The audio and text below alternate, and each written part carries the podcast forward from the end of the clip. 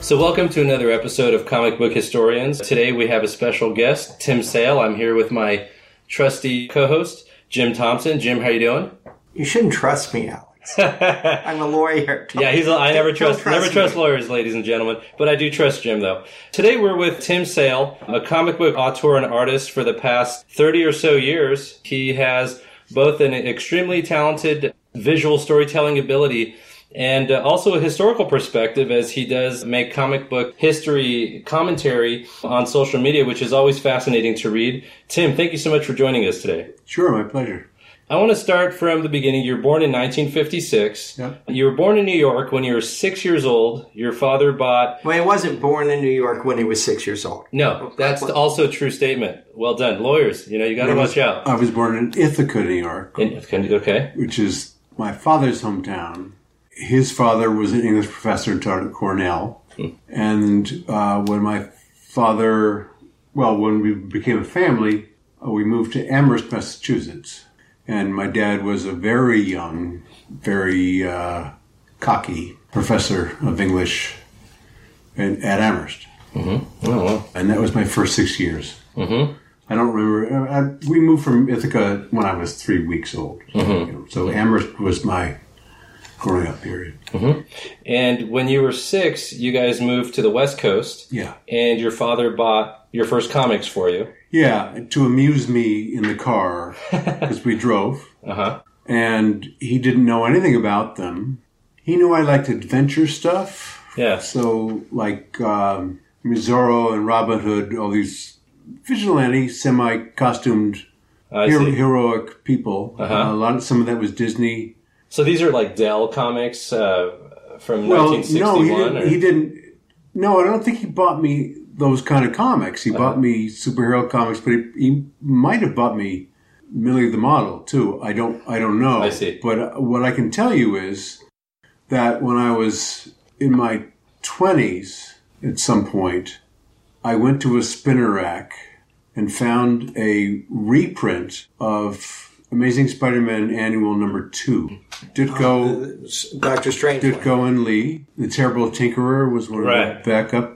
That's a classic issue, by the way. Uh, it absolutely is. Yeah. On many levels. Mhm. And I I had this intense wave of nostalgia. Right. I Oh. almost said nausea, but uh, in nostalgia. And I figured out that that was one of the books that Dad had bought me. A Proustian kind of thing where it brought in Yeah. that, that, that feeling of Yeah. in that way. And looking at the less so the terrible tinkerer story, although it is a wonderful one.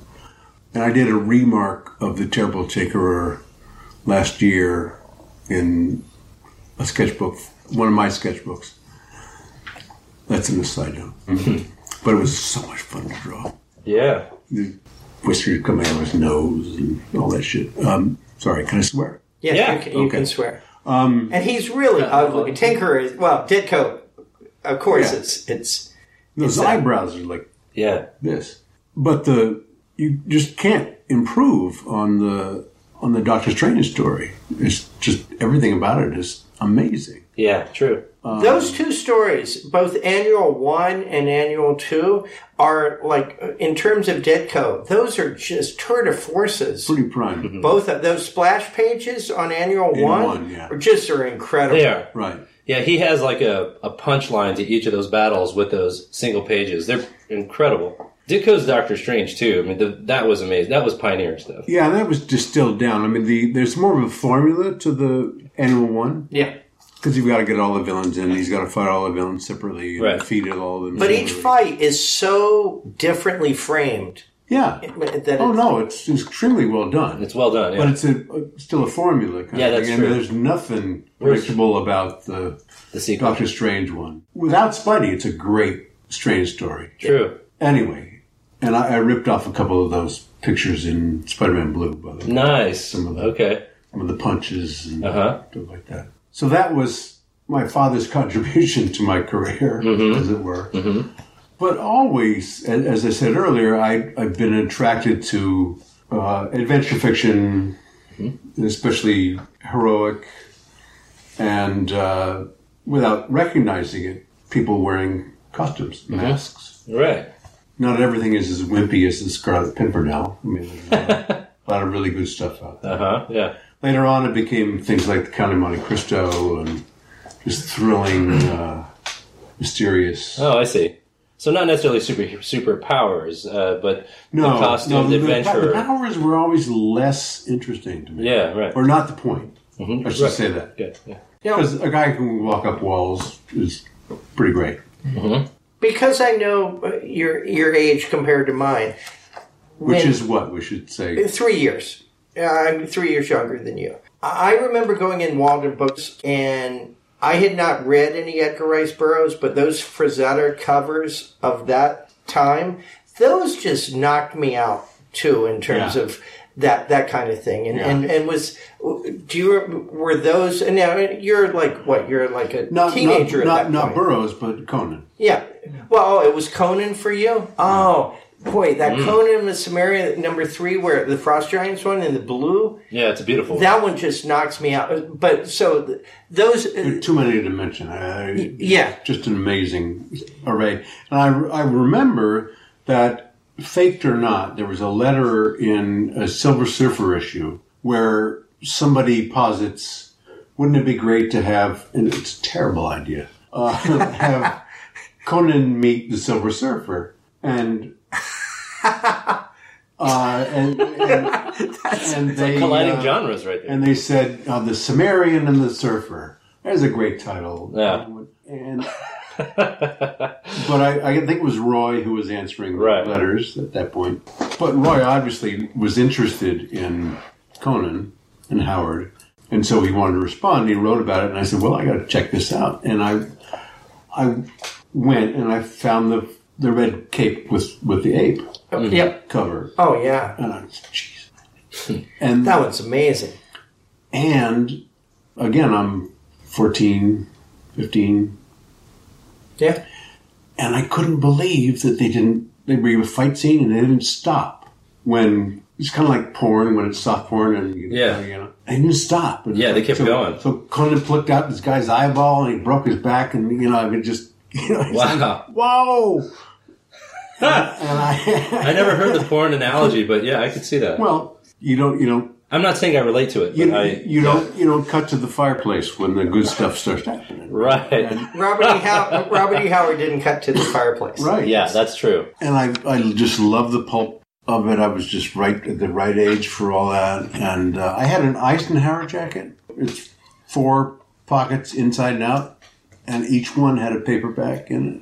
And much of Conan. And, Oh, really? and, uh, most a lot of the pages where the good scenes were. I dog eared it down. So if I had to wait for a bus or if I had anything spare time, anyway. So there was there was that.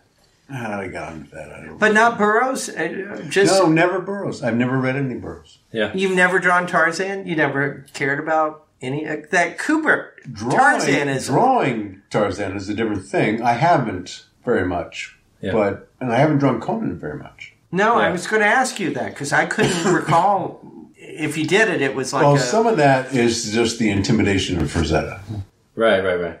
I don't know that I have somebody to bring to it. One thing I want to segue toward. so, who is who is your favorite um, Conan comic book artist? Not Buscema. Not Buscema. Okay, and you knew where I was seg- segueing to, obviously. there's so many. I Right. Like For that's a what I while, learned. it was Smith, but it's not Smith. Right. Although the Frost Giant's daughter is a It's a great pretty story. perfect. That splash page is unbelievable. The double. Yeah, yeah, And the storytelling in a lot of it is really great. Adams at times, not always. In comics, I, there isn't one that I really. There's no one favorite. So one thing I want to kind of segue to is the next stage is you were at University of Washington for a while. Then you um, left University of Washington, took some classes, John Buscema classes at the um, New York School of Visual Arts. What led to that change? no, no. He had his own workshop Workshop. Okay. that he created. Yes. It was not at the School of Visual Arts. I see. Oh, it was the one that he did himself. Oh, Yes. I see. Okay. I also was enrolled in the School of Visual Arts at the same time, Uh. Okay. but I almost never went. Right. Okay. Uh, I was really there for the workshop. I see. Okay. and that was three months long, three different illustrators, uh, three different um, teachers, and each one once a week would give a lecture and with demonstrations. The first one was Buscema, and he taught anatomy, chainsmoke camels or whatever, the whole thing. Second one was Ramita. He taught inking and storytelling. And the third one was Marie Severin. She taught cover design and storytelling. Holy crap! That's an amazing three. I mean, that that I know. threesome is something. And and is often the case in real life. The real talents, not that Severin is not was not talented. She certainly was. The real talents were not that good teachers. Hmm, she was the better teacher. Mm-hmm. And she took a shine to me, and she uh, invited me up to uh, the bullpen. Oh, really? Murray did? Cool. Yeah, and I think Shooter was the head Jim of, Shooter? head of the bullpen then. What year? Wait, so that was like 70, Seventy six. 76. Okay. So that was probably Archie Goodwin. Maybe. Maybe I'm wrong. I know. I don't know. I Not don't, sure, I yeah. don't think so. Okay, okay, okay. And Marie had seen some of my ink wash stuff, Yeah. which I don't know how. Not published yet, right? No. I mean, just just No, seen it. I don't know. you- She must have asked. I, I can't remember. And they had people doing in, in the black and white comics. They would just come in and do like light tone over inks, ink wash. Yeah. Oh, wow. Pablo Marcos. Uh-huh, yeah. you know that kind of thing. Plug was doing stuff only from his his pencils at that point for like Planet of the Apes and things. Really? Yeah, yeah, they were, and Tom Sutton too. They were doing it directly. They weren't even inking it at that point. So it was reproduced from the pencil, Yeah, reproduced from the pencils. actual pencil. Yeah, So not grease paint, grease pencil, or I, my understanding is Okay. that with both of those, they were doing pencils okay. reproduction. I could be wrong. You're more a tech guy than obviously. Well, Adams did some of that in the in the Pupineri stuff. Oh yeah, that's The true. first issue of Vampirella, that great story with the artist in the in the studio, and he looks out the yep. by the sea, and this vixen comes out of the water. Yeah. that's all pencil. Right, right. Those are some pretty bizarre stories, by the way. Whoever wrote those, that was kind of. Art, that's Archie. Oh, it was? Oh, yeah. Oh, that's cool. God, Goodwin when he was doing the Warren stuff, that was that was golden. That I mean, motherfucker did seven. There's seven stories Yeah. in each one of those things. Right, Oh. right. And And he did all those, huh? and he did almost all the stories in all three of the books Oh, that's cool. for at least three four years. Yeah. and he was writing stuff like for Ditko that just nailed Ditko Well, I talked to him about that. Uh, to Goodwin. yeah. Oh, please tell us about that because that's that's awesome. Well, he was our editor on Long Halloween, Oh, that's right. and uh, he got sick during that. But he was also our editor for all the Batman stuff before, so all the Halloween specials. Archie was the editor on that, and he could draw, but he was more of a writer's editor. So he was extremely important for Jeff, who was still learning his ropes. And that's Jeff Loeb. Yeah, sorry. Yeah. But he would call and just give a note. You know that uh, panel where Batman shadows on the wall and he scares the villain and his cigarette drops out of his mouth? That's great. okay, see you later. Huh. But you know that he'd looked at the book. Yeah. Yeah. took him five minutes Right. to Yeah, give back something like that. Nobody does that. Right. Nobody did it then. Nobody does it now, for sure. Wow. It's so clear in, in looking at those Warren Ditkos that he understood exactly Well- what Ditko could do.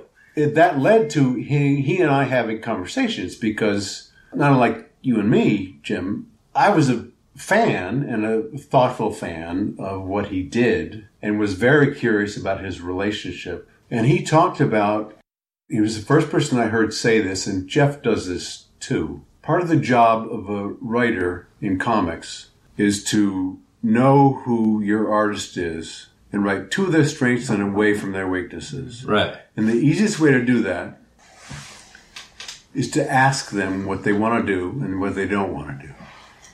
And he would do that. So he would say to Toth, What do you feel like drawing? And Toth would say, An airplane fight in the sky. Right. And he'd write, Yep. you know, Because or, why wouldn't you have Toast do it? well, Fight in what the do you sky. want to do? I mean, Yeah. You don't want to do that? What do you want to do? Uh, subterranean creatures. Great.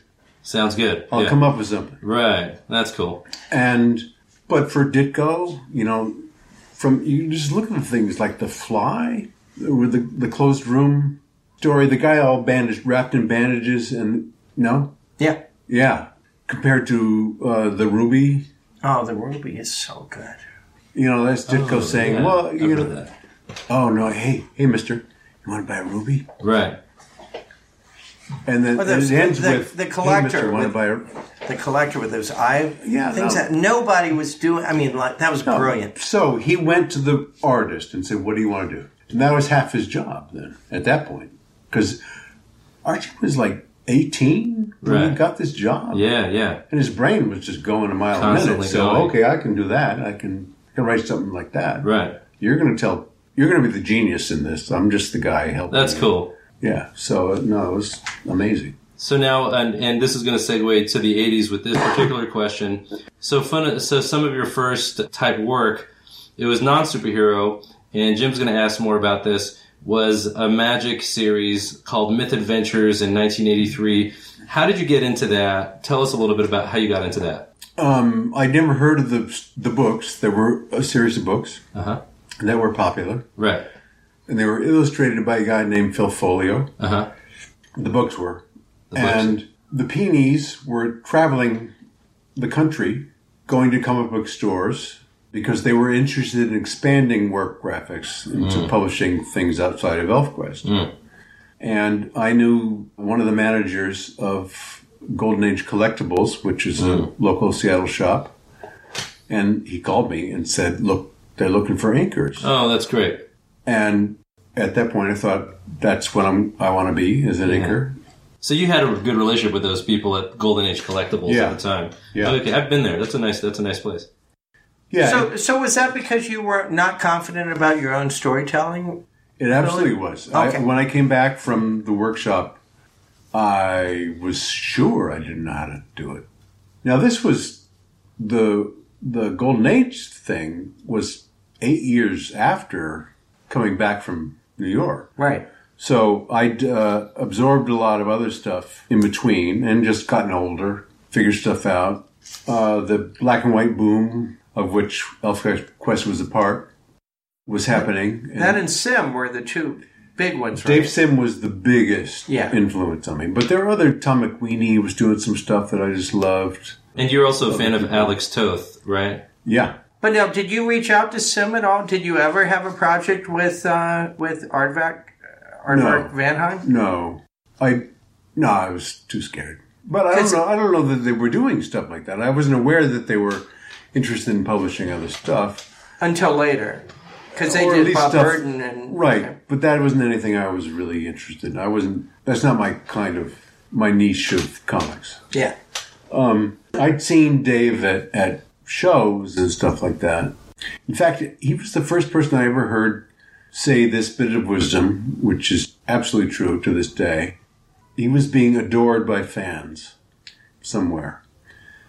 And he said, Look, in here, I'm a superstar. I go out to lunch, nobody knows who the fuck I am. I like it that way.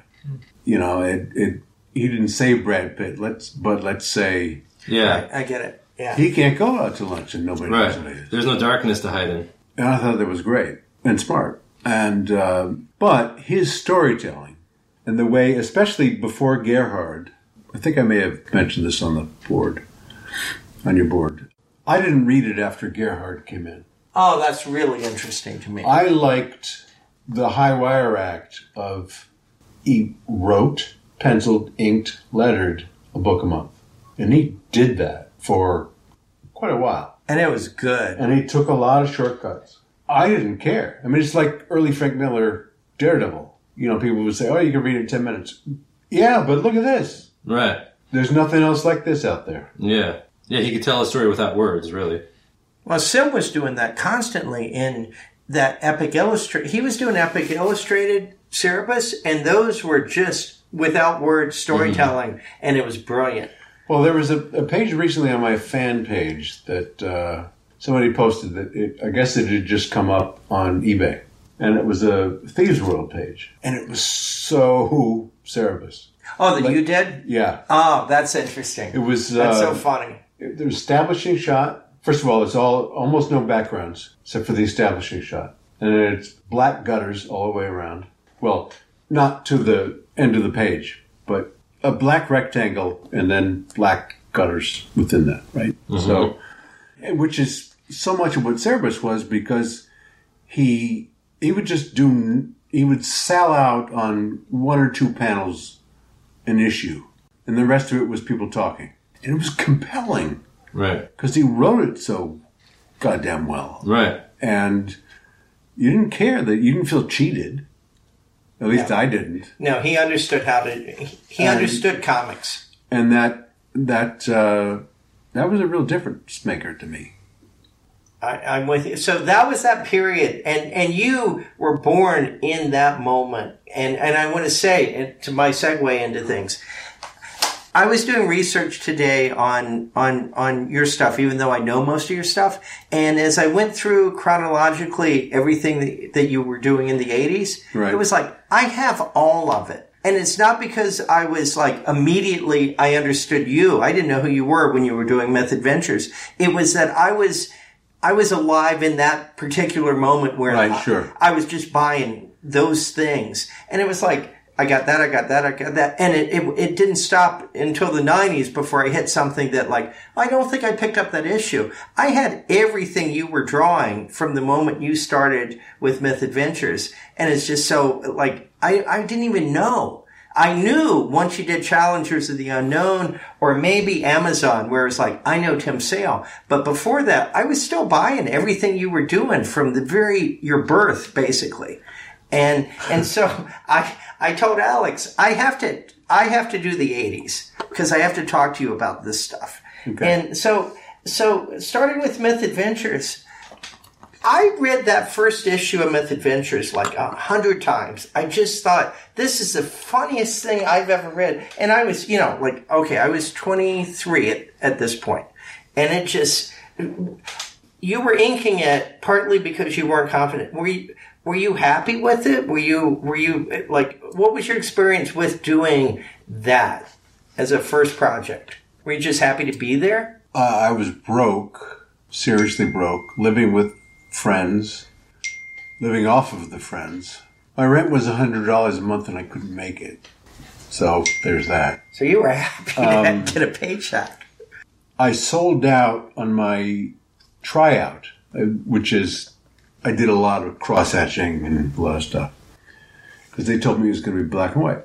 And then I get 26 pages of pencil, pen, and and Phil was working two up. Just, Had he done comics or just illustrations Not at that really. point? no, So he was he was not the the teacher for storytelling. oh, he certainly was not. Um, and they gave me a week to, to ink that 26 pages. And they expected what I did on the tryout, that level of cross hatching. So every panel, a lot of stuff. And I did it. And pretty much from then on, the relationship between the peonies and, and Folio and me just went in the can. Oh, really? Yeah. In the first issue, I Phil had said, you know, that they go out in the, the woods and there's okay, there's some trees, and I made them look like trees, and or at least better than what he put down on the page, and that was uh, an example of. And he said, look, you do this better than I do. It would be okay if you. If I left some stuff for you, I said sure, and I should have said sure if you double my page, right? Right. Because I'm paid ink, not to pencil. Right. But you were new. So anyway, it just got worse and worse. So that was sad. But You kept doing it. in the meantime, I met Robert Aspirin and Lynn Abbey Wow. because Aspirin wrote the original Right. Myth Adventure stuff. And I'd done some of my fantasy work and put it up in a fantasy art show that the that Aspirin and Abby attended. And they saw it and they were looking for, unbeknownst to me, they were looking for somebody to draw Thieves World, which was a popular Right. and here's a guy who is naive and cheap, and we can probably get him for nothing. and they did. And they said to me, "Here's the only thing: you have to come to Ann Arbor, which is where we live, because we want to stand over you to watch and see what you do for the first your first book."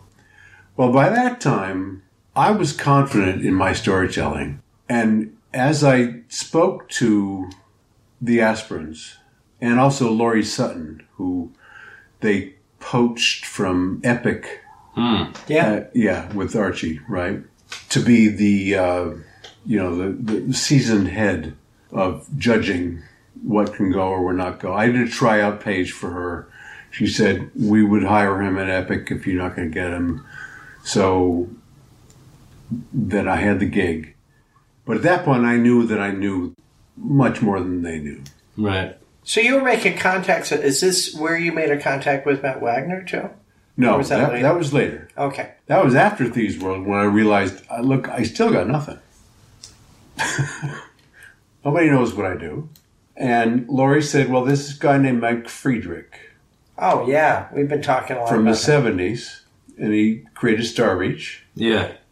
and then became an agent. And Laurie said, Why don't you contact him? I'll give you his information. And I did.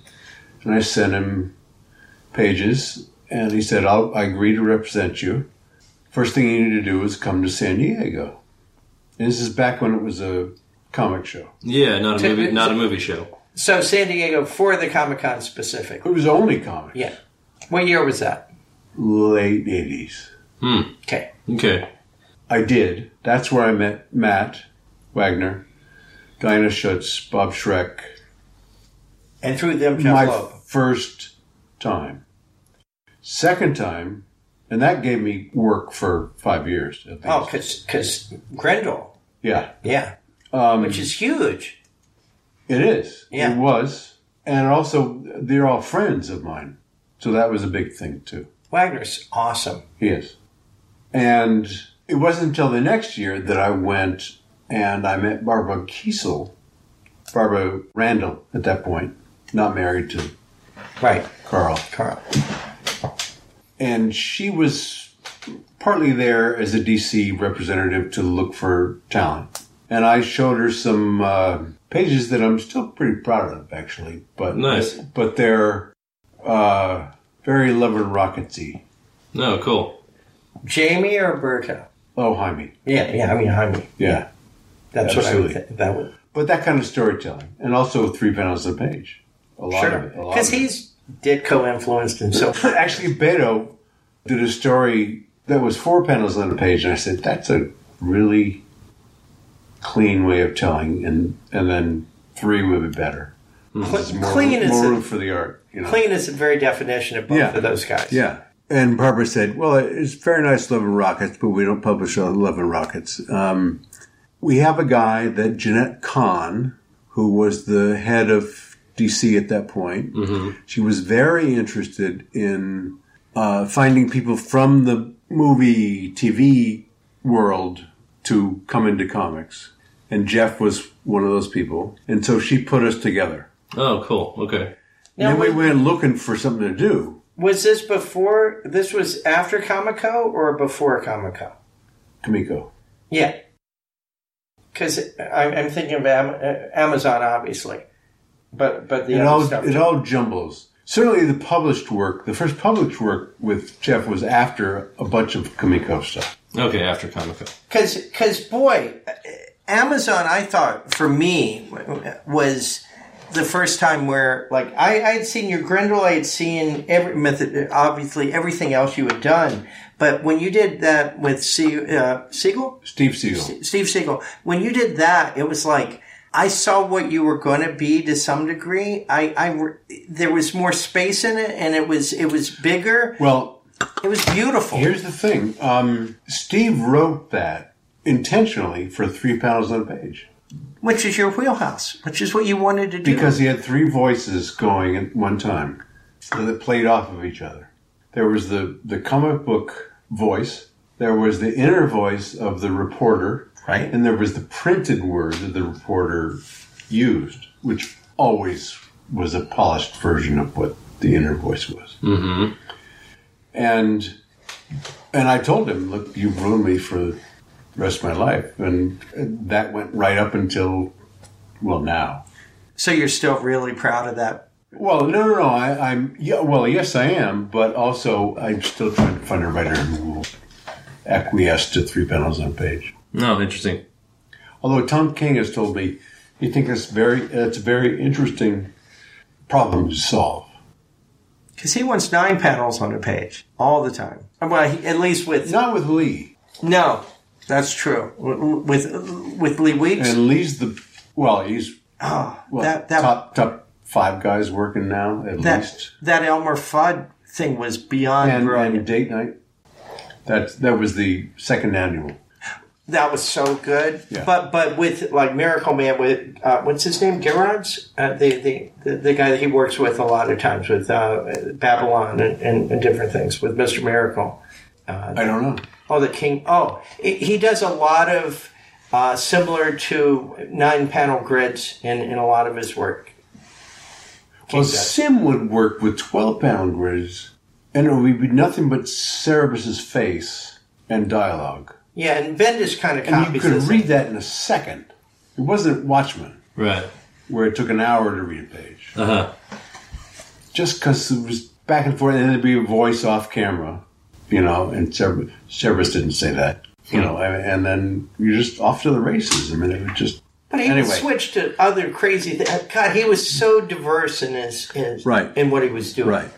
When you were doing Grendel, the momentum of that, what he was doing, at Wagner was doing, it, I thought that was like so exciting uh, from his own work to then the Panda Brothers. He was changing up every time. So when you had to do it, when he gave you that assignment, was there a lot of pressure to like, I've got to make my my statement too because everybody was doing such bizarrely different things. Yeah, no, it it wasn't because Matt was very constrictive on what he wanted. Ah, It was two stories in one issue, e- each issue. Uh, the vampire story and then the Orion story.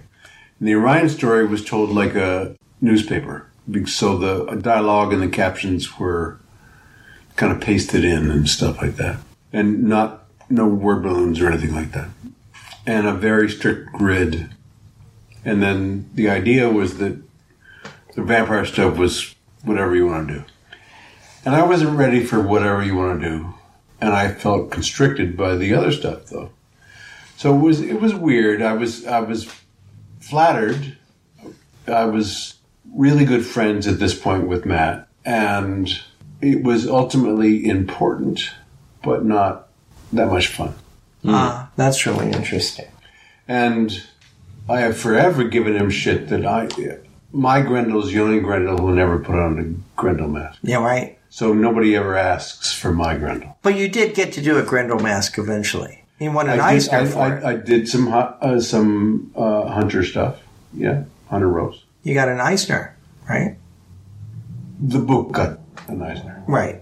I got an Eisner for Superman for all seasons. Yes. Right. Which, That's right. Which That's different. That's the only Eisner I've got that's true. in mine. But you were part of the one that got And I was a part of Long Halloween. that was which black and red, an Eisner. right? The the uh, black, white, and red. yes. black. Yeah. All right. So And that was my first published uh, ink wash work. Speaking of not that much fun, let's talk about Challengers of the Unknown. I I've read that that Jeff Loeb was was asking you more than what was in your wheelhouse at the time that he was he was he was pushing you. Well, it, I wasn't entirely fair with him. That uh, I thought I could do stuff I couldn't do. Hmm. So there was that.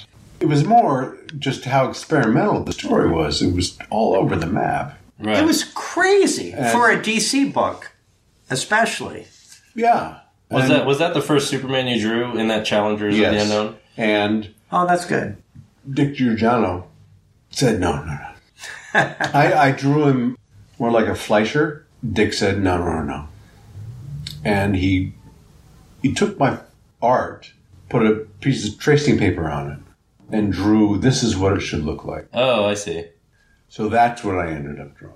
Okay, okay. Not so the it was, Fleischer. it was altered. It wasn't the Fleischer one that you Yeah, he intended. Mm-hmm. didn't alter it, but I had to alter it per his instructions. Well, you're in good company because you're with Jack Kirby in terms of DC making like changes to Superman. Well, Starenko and Murray Severn's face, you know. That's right. faces. Did you and Jeff Loeb essentially hit it off as far as storytelling? Did you think, okay, this is a writer I want to do more projects? Oh, it with? took a while. He has intense charisma. Mm-hmm. I liked him right away, but I didn't know what to make of him. I see. He was very. He was one of those guys that was going bald and he had a long ponytail. This is the you know early '90s, right? and I've seen guys like that in movies. I remember him saying to me at one point, "Why didn't anybody tell me I was an idiot?" Oh, okay. Well, you know, we all thought it, but you know. anyway, it. it uh, I went to his office at Uni- he had an office at Universal. Mm-hmm. And he had a toy train I see. on the floor, and So he was already kind of a TV movie guy oh, he's anyway. very into that. And but he was really smart and really funny and really articulate and really into comics. And he said, "Look, I'm the guy, I'll just tell you right up front. I'm the guy that says, why can't we put a camera on the end of a broomstick and throw it through the window and see what that looks like? And that was Challengers. So was that his project? Did he want to do Challengers, No. or who wanted to do Challengers? Neither he or I had any history with Challengers at all. Right. He wanted to do Superman and Batman. Of course. Yeah. And they- they- no, I you see. can't do that. So it's more what the company would and let you he, guys and he work with. said eventually after running down everything he wanted to do he said just tell us what's available And they said Challengers. that was one of them Ah. and he picked that one What was the others? i have no idea Ah. Hmm. But before we go into the, the Jeff Loeb, Tim Sale, Tim Sale, Jeff Loeb world, Billy 99. That was published in 1991 and a bit, had a bit of a dark edge to it, bit of a political twist. One of the, I think, catchphrases for that was, it's two o'clock, do you know where your rights are? yeah Uh, we spoke a little bit earlier. You said there was a bit of a Watchmen influence on it. Tell us about that. Eh, no, in that catchphrase As far as the catchphrase, okay. not so much otherwise It- but but it was a time when people were telling vigilante stories v for vendetta things like that i mean not political vigilante stories Right, political vigilante, yes. I was very interested at that time in politically activated stories. Mm-hmm. Okay. Some of that was because of V, which I think is a great piece of work, Yeah, absolutely. uh, much more than Watchmen. And that was more Sarah, the writer. Sarah Byam is the writer. And I shared it all with her, but inevitably I was about the art. Mm-hmm. and I had uh, just discovered a Batman Year One and Right. Mazzucchelli, and therefore I, I discovered the brush in a different way I'd known it before. Now I used a dual shade paper, I guess to have more control. It was going to be black and white, and I wasn't ready to trust the ability to reproduce ink wash very well. Right. I'm still not. I'm still kind of iffy about it.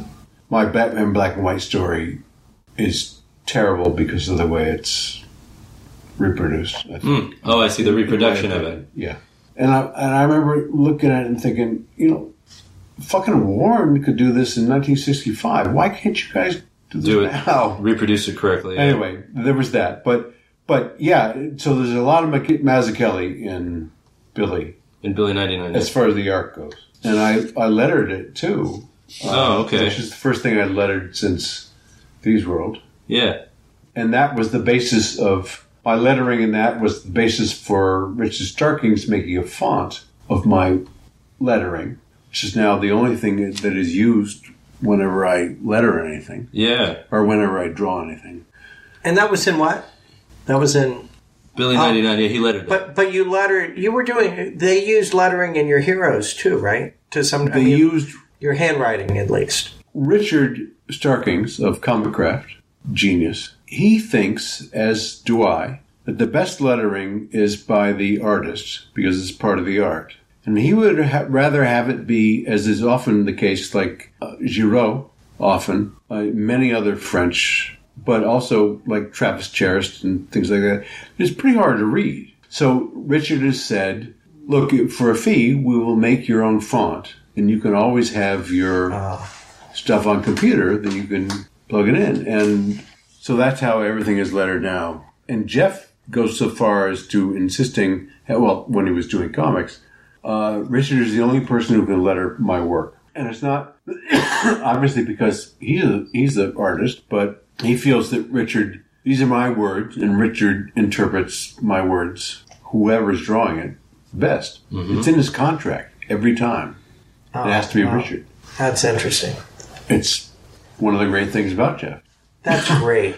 I had mentioned Heroes, the TV show. Yeah, uh, the opening credits, and I didn't know this, but if you if you go, and it's only like fifty bucks, anybody can buy my font from Comic Craft.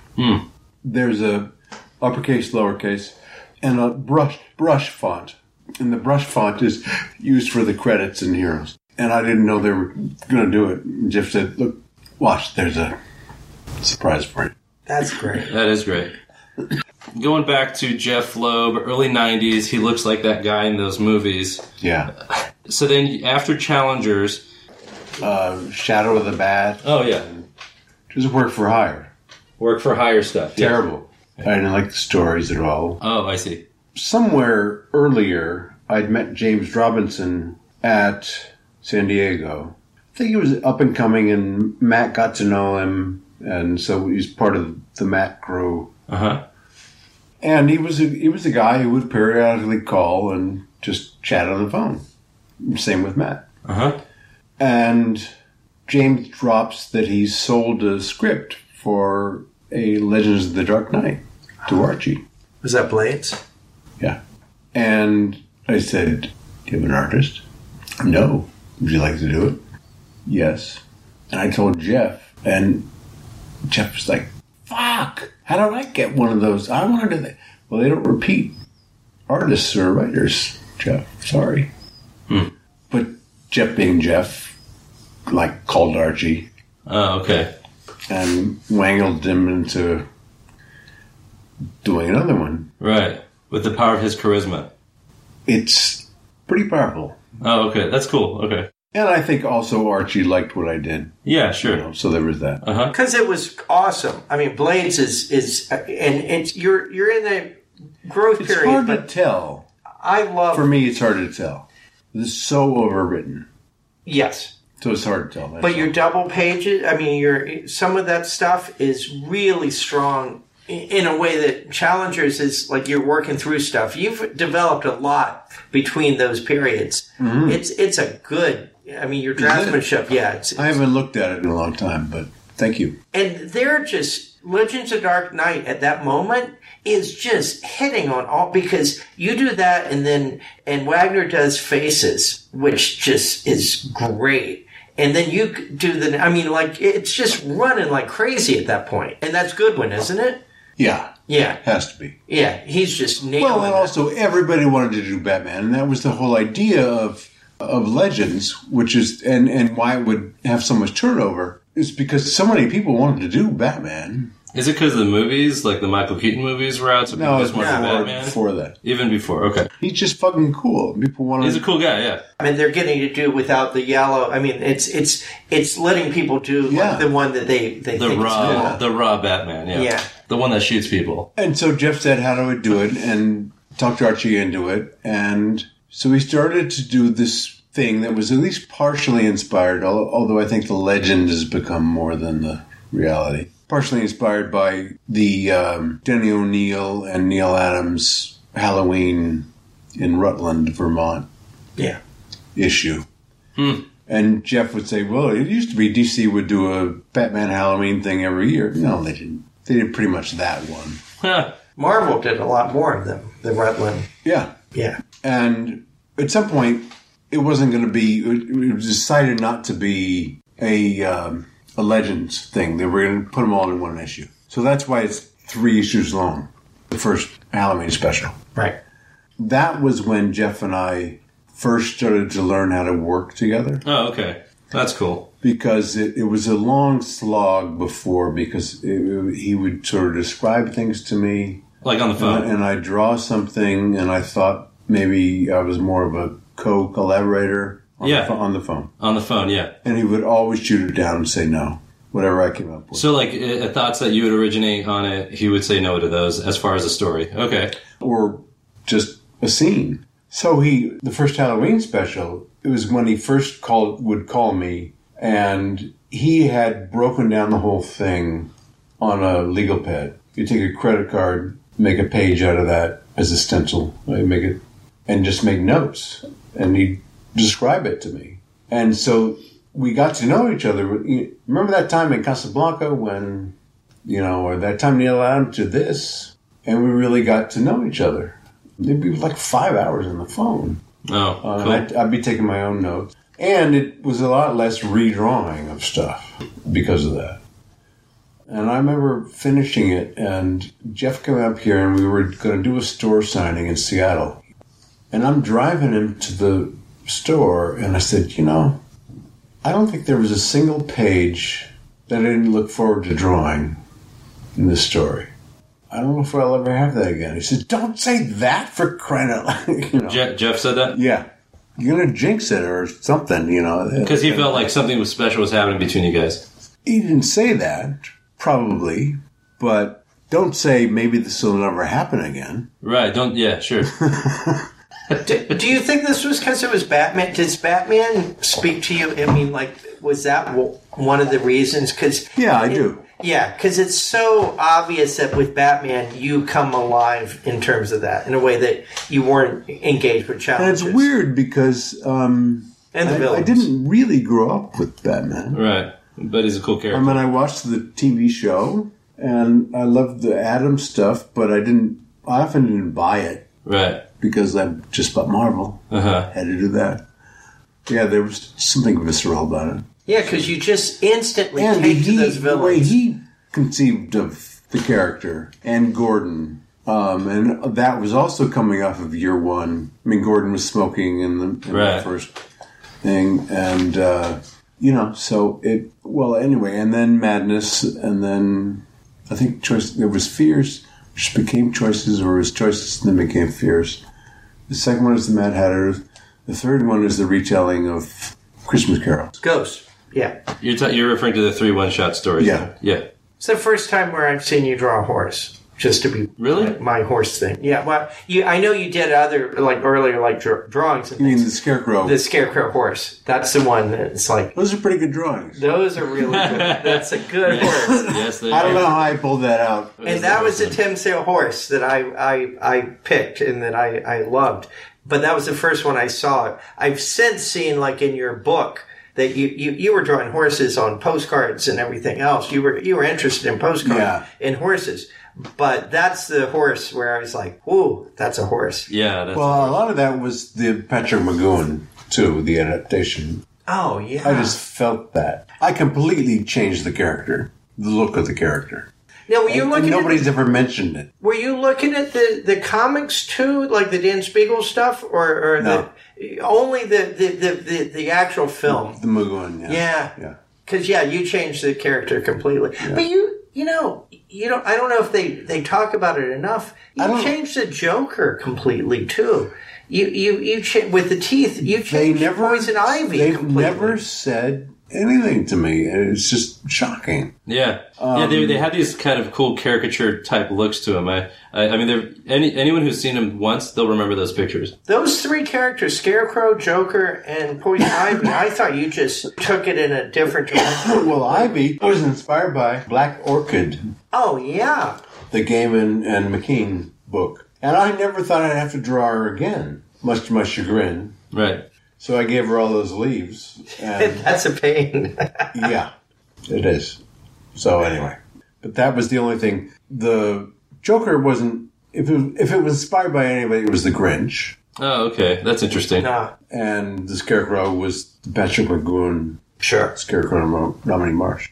So now, um, before you did the the long Halloween Batman in 1996, you and Jeff Loeb went over to Marvel, worked on Wolverine Gambit victims in 1995. Were you guys essentially kind of on that growth curve of s- collaborative storytelling? Was it a different kind of process with that Marvel story versus the Batman stories? Tell me about that. And how did that get set up? Was that just Jeff Loeb kind of talking to someone at Marvel Is that a saying, money thing? "Yeah, what was that?" Yeah, total that- money grab. That's what I thought. It was a money thing. Okay. But yeah, it was a total money grab. I see. Okay. And I mean, Jeff said, "Look, these are the two. He'd been in the ex office, and he knew they were the two top people in comics. Uh-huh. And I knew it as soon as I did it, and all of a sudden, teenage girls were, it was like the Beatles or something. Oh, I see. Draw me Gambit. the only thing I found interesting about them was that they were two guys who thought of themselves as tragically spurned or been done wrong guys by a woman. Right. And they held that image of themselves with them. Oh, okay. That's interesting. And I said, let's explore what bullshit that is. and it just got away from Jeff. He, and he admitted later he, he just he didn't get around to it. He was fucking around with other stuff in the story. And that that's the biggest failure, in I my see. view, To not explore that aspect that of we've it. ever had. No, th- it's a whole thing, except for the money. Now, I did make enough money that I rented a house on the beach in Malibu for a month in the summer Yes. which was not cheap, based on Wolverine Gambit. Wow, that's cool. Because the revenue is based on percentage of sales at that point, wasn't it?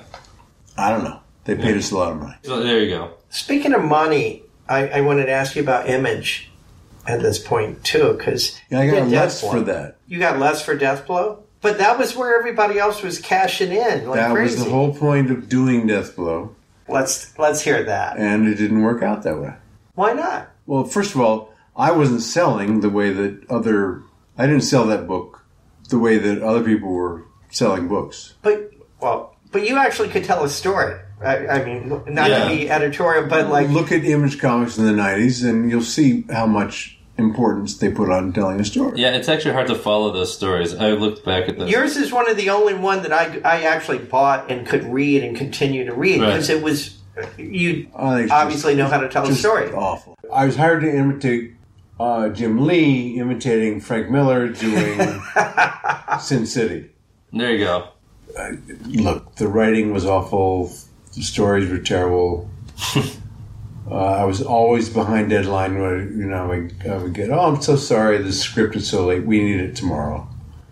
That kind of stuff, and it was just terrible experience. it would have been fine if there was if there was that cash cow. If you were getting it like because a lot of people that was the that was their best experience in comics in terms of from a money perspective. They Was it? made money, At the at image. yeah, at Image and and you and that was really I broke one, the mold. It was one of the only readable ones I ever I ever saw. It wasn't very good in terms No. of the story, but at least the panels made sense Made sense. Right. to me. I actually liked it in that context. Well, thank you. Uh, okay, I wish I'd enjoyed doing it. So um, Batman Long Halloween, you know, that's probably a lot of, that's a big fan favorite, I think, um, of a lot of the things you've done. The touch point. It's absolutely the thing that changed my life, Yeah. my career. And yet at the time, it was just another thing to do, a continuation of what we've been doing. Right. Right. And, and Jeff knew it was ambitious in, on his end, From a much writing more on my on his end than my end. Okay. that he, when he was writing movies with his writing partner, his writing partner would make fun of him for his plot ideas. And it, here Jeff had to do murder mystery, where if you guess it in the first three issues, you got ten more to go. what kind of a drag is that? Yeah, sure. So, um, and yet it all worked out. You know. Yeah. It was, um, I I learned a lot. I was worried that I'd be able to pencil and ink a book a month, which I still kind of can't believe I did. In fact, I I asked Klaus Janson to ink me, and he declined. why? um, I think because he didn't want to take it on. That's all. It's just a big Okay. job for a year and stuff like that. Yeah, it's a dedication right there. Was he um, the guy you you were gonna? I mean, was he your first? I, I talked with Archie and I said I want you know I want something somebody graphic and I was looking around and I, I thought of Angelo Torres because of his work on Creepy and Eerie, Sure. but he hadn't done anything except sort of imitate Mort Drucker and Mad for a long time, and he's an old man. And he he turned it down.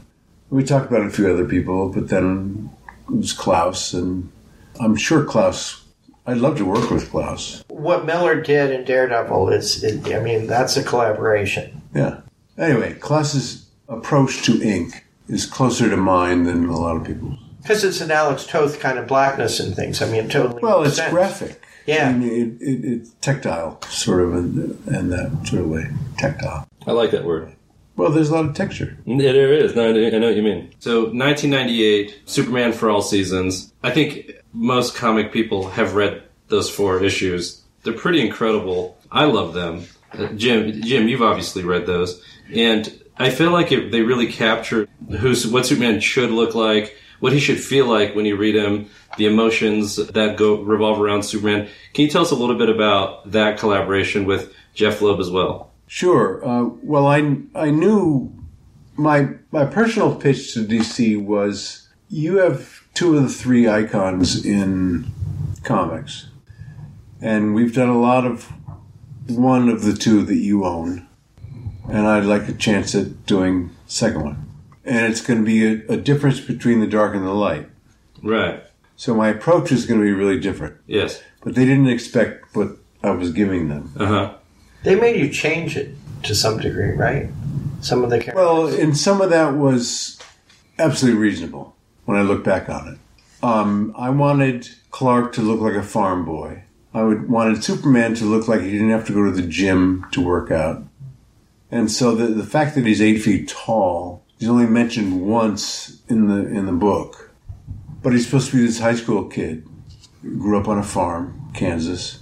I wanted it to be clear that he was super as Clark, but not stand out in a certain sort of way. Right. And In a humble sort of way. and I also, you know, I so I played with the humble and farm boy probably too much at first, and he ended up looking simple in the brain.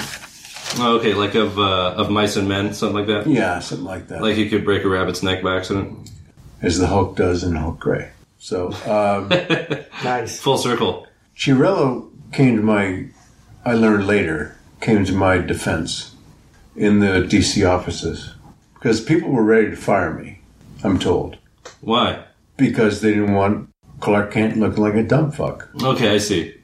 because of the simple approach. Okay. Yeah, it wasn't because of the, the thin lines or otherwise. And thank goodness. I think the, the real strength of the book is all in the first issue. I don't really care about the rest of the, the other three. No, personally. you're right. That's that's the one that Um, it's the most Rockwell, and I knew Rockwell was my touch point because I'd, um, you know, I grew up in the '60s, and I, I kind of aligned him with unfairly with uh, right wing politics. Well, Rockwell. Yeah, Okay. I mean, there's a lot of flag, you know, that kind of stuff. Americana. except that Americana is different than that. The attention to detail is a part of pay attention to what's on the desk or what's in somebody's bedroom that tells a story about their character. And I just got so into it. And because I was doing pretty much only pen work, very little black, and the rest of it, I knew I wanted to be the co- have the colors take care of all that. It was just it felt just right right away. It was blue lined, which is something they don't do anymore because of computers, but it was actually painted. I don't know if I should explain blue line or not. Yes. Sure. Please. Okay. Uh, it's a process leading to a way to color of printing the black and white artwork on a piece of uh, sheer acetate and then laying that acetate on top of a chemically treated piece of board and shining a light through that such that when you pick up the acetate there's a blue all the black is in blue non-reproduction blue on the board and so the, the uh, colors can paint right on that and then you lay the uh, the black as, uh, the acetate with black line on top of that and photograph that as your thing but there's all kinds of problems with it with registration and stuff like that and it's now obsolete because of computers Oh, I see. and I think it was probably the last thing that was printed that way, certainly in this country. I'd seen it done in Europe, and I just thought it was a great way to do it. Anyway, I loved the, just the contrast between Batman and, and this, both in tone and in artistic style. And then I won an Eisner for it, so DC shut up. And, There you go. That's how that goes. Who did the colors on that? Bjarne Hansen, and he was a friend of Teddy Christensen. Oh, so good. That Superman book he did was great. Yeah, It, isn't it? yes, great. It is great. I've taught that before. That's a great Superman. Well, which one? Oh, oh, the man for uh, the uh, the one that he did about doing the Superman project, like like getting assigned Superman. You know what I'm talking about? No, it's it's not. on- It's a British plane, not that. yeah, yeah, that one. One? Okay. Before that, he did a, a Superman book without permission. Oh, I know the one you're talking about too. Is it, that's the one you're talking about? He, he's the cover is he's open. Yeah. Yeah. That was my first introduction to Teddy. Oh, And- he's so good. It- But, um, Yeah. but that other and the, he's the others. a really great, sweet man. Anyway, the um, so then coming back to Batman, I'd learned an awful lot by looking at Rockwell and other. It was my first really introduction and really looking hard at American illustrators outside of comics. Right. So that I think my work on Dark Victory is miles ahead of Long Halloween. Oh yeah. Okay. It is, isn't it? Yeah. And that's in 1999. Just to clarify for listeners. Yes. Yeah, I finished it, uh, or actually, I was going over the color guides in Pasadena as I had just moved to Pasadena in 2000. So I know that deadline. Yeah, Dark Victory. I was going to ask what kind of, let's say, I don't want to say mistakes or things, but what had you learned from your previous storytelling to put Dark Victory together? But you added an aspect I didn't predict, which was you're actually looking at illustration outside of comics at the time. And so that was part of how Dark Victory turned out as far as those panels, Yeah, it wasn't about the storytelling so much as the just the inking quality. the actual pictures. my my ability to draw. Right. was better. Wow. So, like, what kind of illustrators? So, you saying Rockwell? What are some others that come to mind that you were looking at? Kobe Whitmore, um, Frank McCarthy, Al Parker, Noel Sickles. Hmm. Oh, cool. Yeah. Yeah, Sickles could really illustrate and do comics. I can give you half a dozen. Right. That's pretty cool. Now we're getting into the early 2000s. So, you guys essentially did a lot of great work at DC. You had done that random Gambit Wolverine story. And then you guys kind of did a few things in a row over at Marvel, the color series. It was almost like Silver Age retellings of these characters. And you said you had read a lot of these comics from the 60s. How did that all come about? There were times when, especially on Spider Man Blue, I think, Yeah. that it was hard for Jeff because I wanted to specifically reference some of the Lee Ramita stories right after Ramita came on. So let's say issues 43 through, through 48. You did that other vulture, didn't you? The the the, the young Blackie. I did Blackie. Yeah, yeah, I Blackie remember. Drago. I remember that. That was so Romita. I mean, and, and Yeah. Um. great Romita, but you, you were doing Romita there. The whole thing was my attempt to do Ramita, and then I knew people were probably going to expect me to do Ditko. Uh, but my love of Spidey was Ramita, and my love of Gwen was Ramita, and it was really the impetus was Gwen. I see. They were, and we, we've Jeff and I have said this in print. They were about to come out with the first Kirsten Dunst Tobey Maguire movie, where they took this blonde actress and gave her sort of red hair, not even really red hair, uh, and made her Mary Jane. And we were like, "Fuck, everybody's going to forget Gwen," and we would not have that. So we wanted to have Gwen and Peter be the even though with the Face It Tiger is going to Yeah. be in there, Right. we wanted to have the two gals who were sort of fighting over Peter. Peter doesn't know what to do with it. It's Yeah. the first time in his life. And poor Harry Um, Osborn. And he then, just, and then Harry's a part of the story. right. Um, Peter on a motorcycle. but you get, yeah, but you get, uh, you get to have all this flirtatious stuff, and you also get to have some of the great villains, Craven, who I did not do very well. I regret. Really? because I Oh. think he's a great visual. But the Vulture, I would have loved to have done the Shocker, and Yeah. we wanted to do the Rhino. Jeff really wanted to do the Rhino. I didn't want to do the Rhino that much, but you know that kind of thing. So it was really an Jeff had to wend his way through that because it wasn't he wasn't feeling it emotionally the same way, and yet he had a wow finish that knocks everybody out, especially boys. It's a it's a weepy love story for boys, really. Um, same way that Casablanca is. Oh, I see.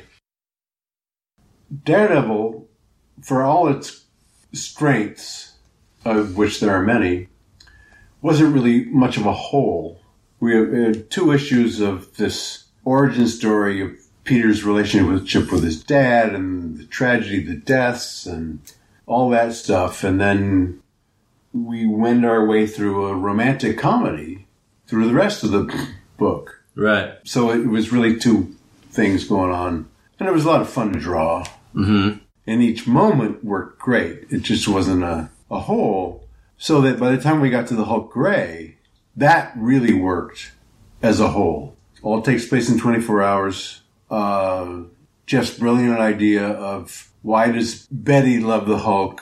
It's because she only knows a monster, her father, Right. um, and her sympathy for Bruce, but it's really her attraction to the Hulk. Yes. That was the mystery, and then Jeff explains it.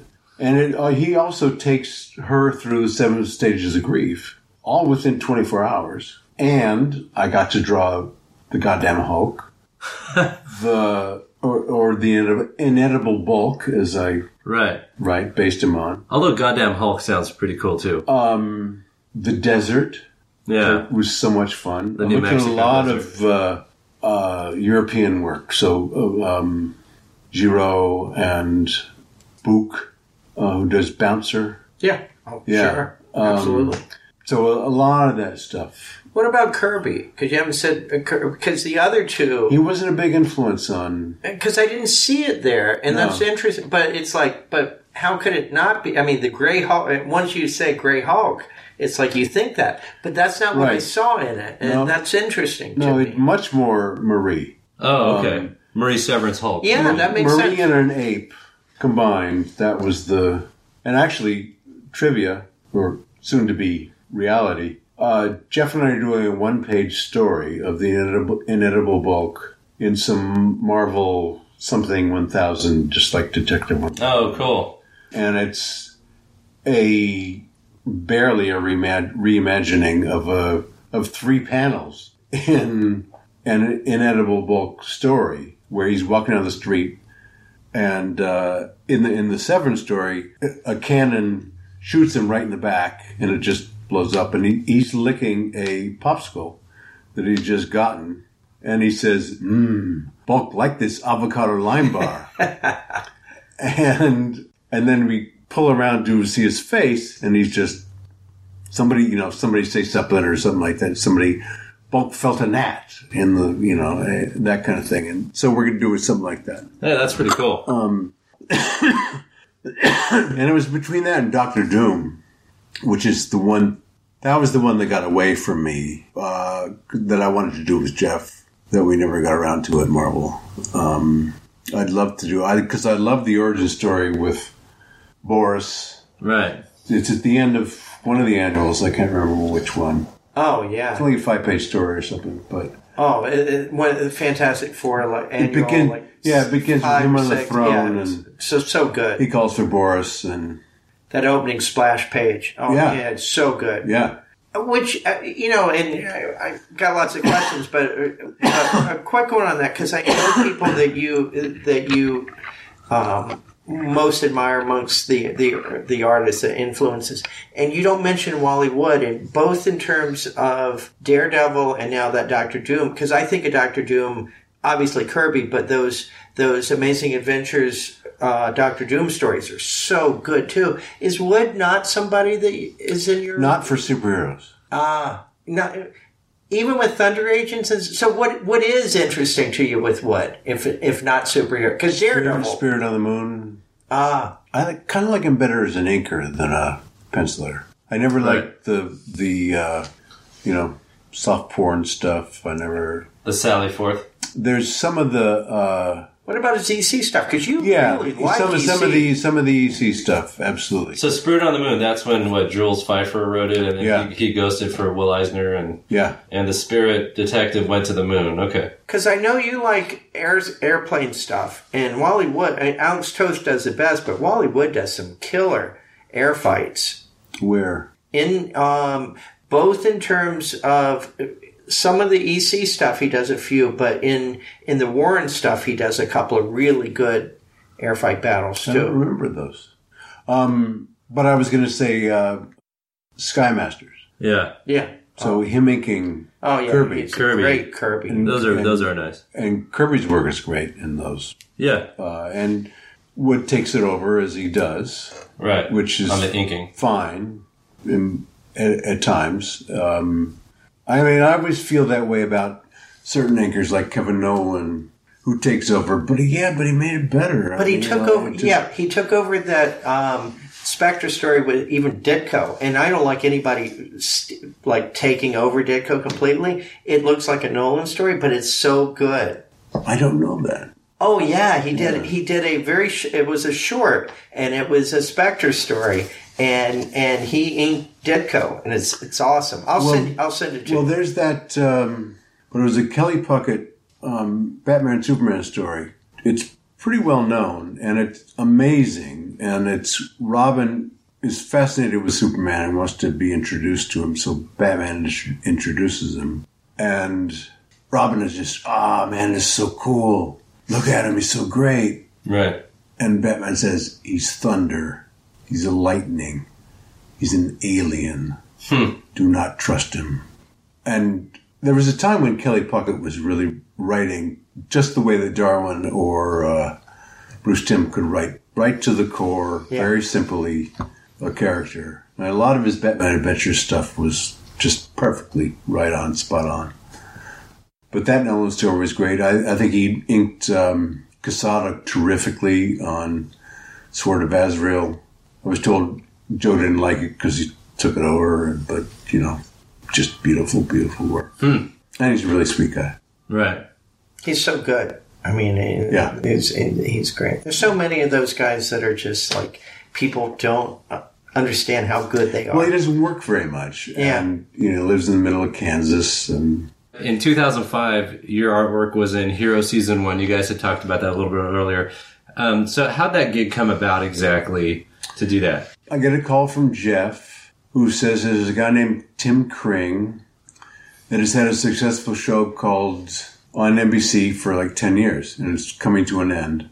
And so he, the next thing he wants to do is this story and he's written a script for it. And I've guided him through the script a little bit. And it's kind of a superhero story but he wants to make sure that uh, when he sends the script to NBC executives, that he can do all he can for it. So he wants some illustrations to go with the script. So he puts me in touch with Kring, and I talked to Kring, and we talked through some stuff, and that's where the atom bomb Yeah. vision comes from. Right. And so I did that. And the next thing I know, I get a phone call from Kring's office saying he'd like to see me in his office uh, at Universal. Oh, cool. And I show up, and there's a producer and a director and a couple other writers and Kring there. And they'd already sold the pilot, or they were going about to make the pilot Right. and they were at a point where they had decided that artwork should be a part of telling the story. Sure. Makes sense. And so they wanted to know my painting ability. And I said, Well, I'm colorblind, I can't paint, but you have a computer on your desk. Let me show you uh, what we do in comics. For, when I do ink wash, it's colored in, on the computer and it looks like painting. And so I did, and I was hired. And um, I show up at a location shoot somewhere outside of uh, San Bernardino. Um, and I get there just in time for lunch. and we meet in this trailer. And uh, I met the prop master, who was going to be my liaison. And it turns out she lives like a mile from where I was living. So she was my go between for all the stuff, all the things people remember. At that meeting, there are like 20 people at the table. The director's there. He's trying to bounce some stuff off of me. He's thinking visually. Blah, blah, blah. It sounded kind of Hollywood to me. Oh, It was okay. Hollywood. Uh huh. But the person I was going to be working with was the prop master, and her name is Gay Perello. And she had worked for a long time on the previous show that um Kring had done, Crossing, not Atlantic, Crossing Jordan, something like that. And they were reluctant to film something and then just give me a screen capture, which I s- repeatedly said to them, it's going to save you a lot of time if you just do that. If you're going to ask me to draw something, and then when you go to film it, it's not what you want, I'm going to have to redraw it. It's not like moving a camera 10 inches to the right and you can just make it happen. I have to redraw this. Yeah, that's right. And uh, that was something Jeff had to learn. Can you just, you know, shift it to the. you mean redraw it? Yeah, I redraw suppose I the- could. the entire thing. Yeah. And Jeff actually used that line in the writer's room to directors when we were talking about things. So he repeated me to back them. That's funny. Anyway. Um, so it took a little bit of time, but it happened during the um, the pilot where they the show figured it out. Film it first, give me screen capture. That was the most obvious one. But the first thing that was the first scene with the art is in the artist's studio and he's destroying all these pictures. He had to make multiple copies of all the pictures just to make sure they had enough for all the takes they had to do. So a lot of people ended up with props that they could take home. Um, and the first one was an exploding bus uh, that was on the Gaza Strip that Gay had to spend money to buy from uh, from um, photo house, which she didn't want to have to do. And but the second one was the train wreck, and it was uh, and she had a uh, in-house guy that was part of the prop department cover color the the bus, and uh, you know I didn't like it, but it was okay. And then she showed me. She came actually came. I was at a, a convention in L.A. and she showed up and showed me what he had done with the train wreck. And I said, "Well, that is just not going to work at all." Um, and she said, "Yeah, I wanted to show it to you, and I was hoping you would say that." And I said, "Well, I got a guy," and that was Dave Stewart. Oh, okay. And then he was the only other guy that they used ever. I have a copy of the train wreck on my Oh, cool. in my house. But it's like it's one of those things that what the fuck am I going to do with this? I mean, it's very impressive, but it's six feet by three feet, and it's a train wreck for crying out on fire. You know, so Yeah, it it was- takes a lot of space. plus, who wants to look at that right. except me? I'll take it. Um, yeah, that was my first experience with Heroes, and the and the first season was nothing but fun. It Yeah. surprised everybody working on the show how it took off. Yeah. there would be group emails uh, from the studio or from the people dealing with the studio about how the ratings were through the roof and Right. going up and up and up. It was a good first season. It was. And then a disastrous finale. Yep. Like anticlimactic. And then written by Kring, writer's strike. And they hadn't figured out what they'd done wrong at the end of the first season. But I had art in every season. It was just rock paintings or Oh, okay. graffiti. Right, right. And I didn't make very much money on it. I, I was paid a salary. They say they didn't know, and they didn't know, but that's why you get an agent. And I had an agent. That the artwork would drive the show because it had never happened before. And the idea was that I would be getting a salary whether or not they wanted any art that week or not. But not only did they want art every week, they wanted multiple things. There was no scale that, you know, okay, well, if you have to do more than one piece, you get X amount of money and everything. And then my agent at the time sold every piece from the pilot right away. That's crazy. And I said, What are you doing? And he said, And he'd already done it. And I said, Oh, you know, Tim, I've been involved with these things for a long time. It never really adds up to anything. It took off like crazy. So Those- he This is Mitch Itquiz. So he probably cost me $100,000, $150,000. Okay, that's frustrating. Because in that first season, that w- w- that those pieces would It was the only season where there was any money Yeah. to be made. But that was it. That was it. You were Yeah. going to make money off of that without question. Right.